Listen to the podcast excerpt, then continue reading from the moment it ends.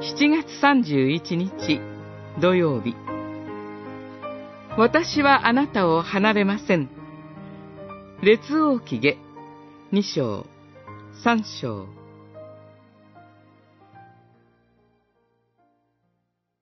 エリアはエリシャに、主は私をベテルにまでお使わしになるが、あなたはここにとどまっていなさい、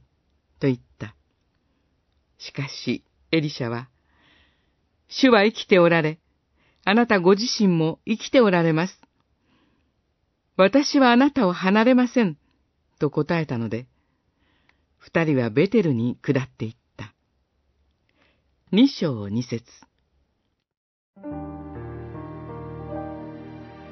エリシャがエリアの後を継ぐ時が来たのですが、なぜかエリアはエリシャを突き放します。エリシャは絶対離れませんとついていきます。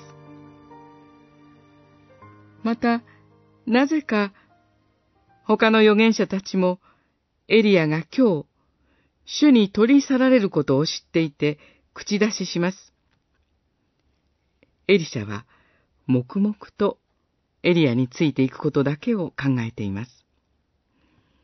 ついにエリアは言いました。私が取り去られる前にあなたのために何をしようか。エリシャは、あなたの霊の二つの分を受け継がせてくださいと願います。エリシャは必死でした。エリアが何度も命を狙われながら預言者の仕事をしたのを見てきたのです。自分一人で、主に逆らう王たちを相手に、預言者の仕事ができるだろうか。エリアは言いました。私が取り去られるのを、あなたが見れば願いは叶えられる。すると、火の戦車が現れ、エリアは嵐の中を天に登っていきました。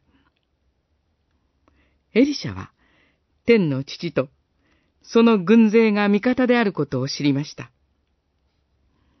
私たちも、偶像の神々と権力が結びついた世の中に生かされています。しかし、エリアの霊、二つ分以上の主、イエスの霊が味方なのです。